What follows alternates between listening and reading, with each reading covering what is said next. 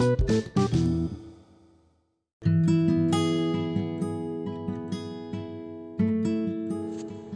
से लेकर आज तक, रविवार मेरे लिए एक तो बाल काटने वाला दिन, या फिर पोहे खाने वाला दिन। रविवार और पोहे का क्या संबंध है, ये मुझे आज तक समझ में नहीं आया। मुझे आज भी याद है, बचपन में हम सबके हाथ में प्लेट भर पोहे रहते थे। और मेरा पूरा परिवार रंगोली कार्यक्रम देखते हुए पोहे का आनंद लेते थे। बड़ी अच्छी याद है। तो नमस्कार, मेरा नाम नीरज खोरगड़े और आज हम इंडिया के नंबर वन ब्रेकफास्ट पोहे के बारे में बात करेंगे। मिलते हैं एक छोटे से म्यूज़िक के बाद।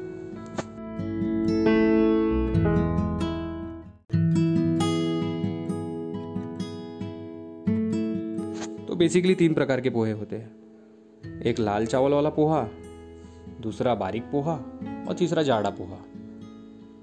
एक और मक्के का पोहा होता है, जिसे हम कॉर्नफ्लेक्स भी कहते हैं। वो यूजुअली डीप फ्राइड होता है।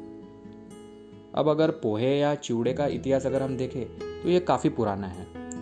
पुराने समय में जब लोग दूर की यात्रा करते थे तो वो हमेशा अपने साथ दो पोटली रखते थे। एक पोटली में कच्चे पोहे या चिवड़ा रहता था और दूसरे पोटली में मसाला रहता था। जब भी मन किया, पोहा निकाले, मसाला निकाल, दोनों को मिक्स करे और खा लिए। और पोहे का वर्णन विष्णु पुराण में भी है। जब सुदामा श्री कृष्ण से मिलने द्वारका में जाते हैं तो श्री कृष्ण सुदामा की काफ़ी सेवा करते हैं।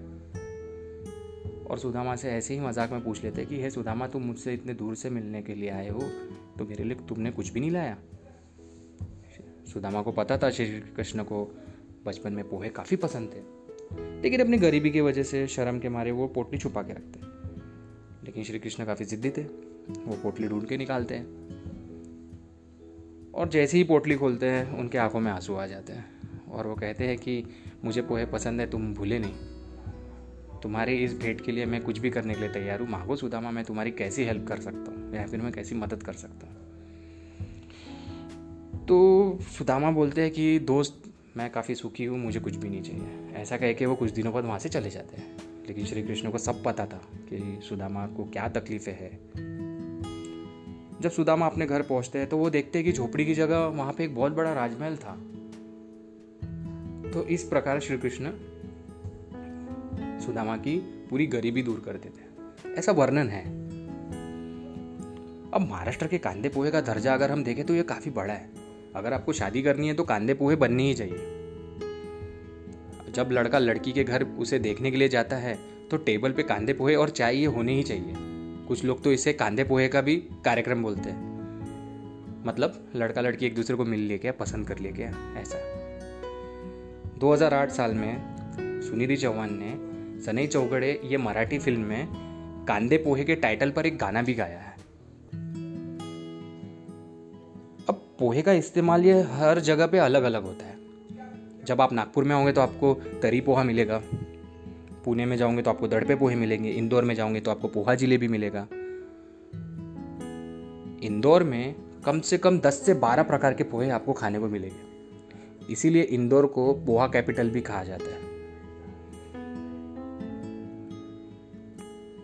अगर आप तमिलनाडु में जाओगे या केरला में जाओगे तो आपको पोहे से बने हुए लड्डू भी मिलेंगे, जिसे अवल लड्डू भी कहते हैं।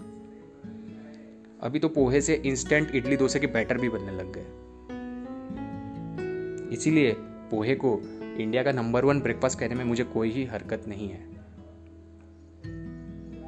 इसीलिए पोहे की आन बान शान रखने के लिए हर साल इंदौर में सात जून को विश्व पोहा दिवस मनाया जाता है, क्योंकि पोहा हेल्दी तो है ही टेस्टी भी है और साथ ही साथ ग्लूटन फ्री भी है। इसका मतलब कि वो पोहा पचने में हल्का होता है। एक और जानकारी मुझे आपको देनी थी। जब आप मार्केट में पोहा खरीदने जाते हो तो एक पोहा काफ़ी सफ़ेद होता है और एक थोड़ा काला सा काला सा होता है मतलब ज़्यादा सफ़ेद नहीं होता है। तो जो जो कम सफ़ेद होता है, वो यूजुअली धान का ओरिजिनल कलर है। और जो सफ़ेद, एकदम जो भड़क सफ़ेद दिखता है ना, उसमें कलर मिक्स होता है। इसलिए जब आप पोहे को धोते हो ना तो पानी में देखना कितना कलर आ जाता है। तो अब आप को समझ गया होगा कि आपको कौन सा पोहा लेना है। उम्मीद करता हूँ कि आज का एपिसोड आपको काफ़ी पसंद आया होगा। अगर पसंद आया होगा तो प्लीज़ शेयर करें सब्सक्राइब करें डाउनलोड करें। दोस्तों के साथ बैठिए, पोहा खाइए। मिलते हैं नेक्स्ट एपिसोड में। धन्यवाद।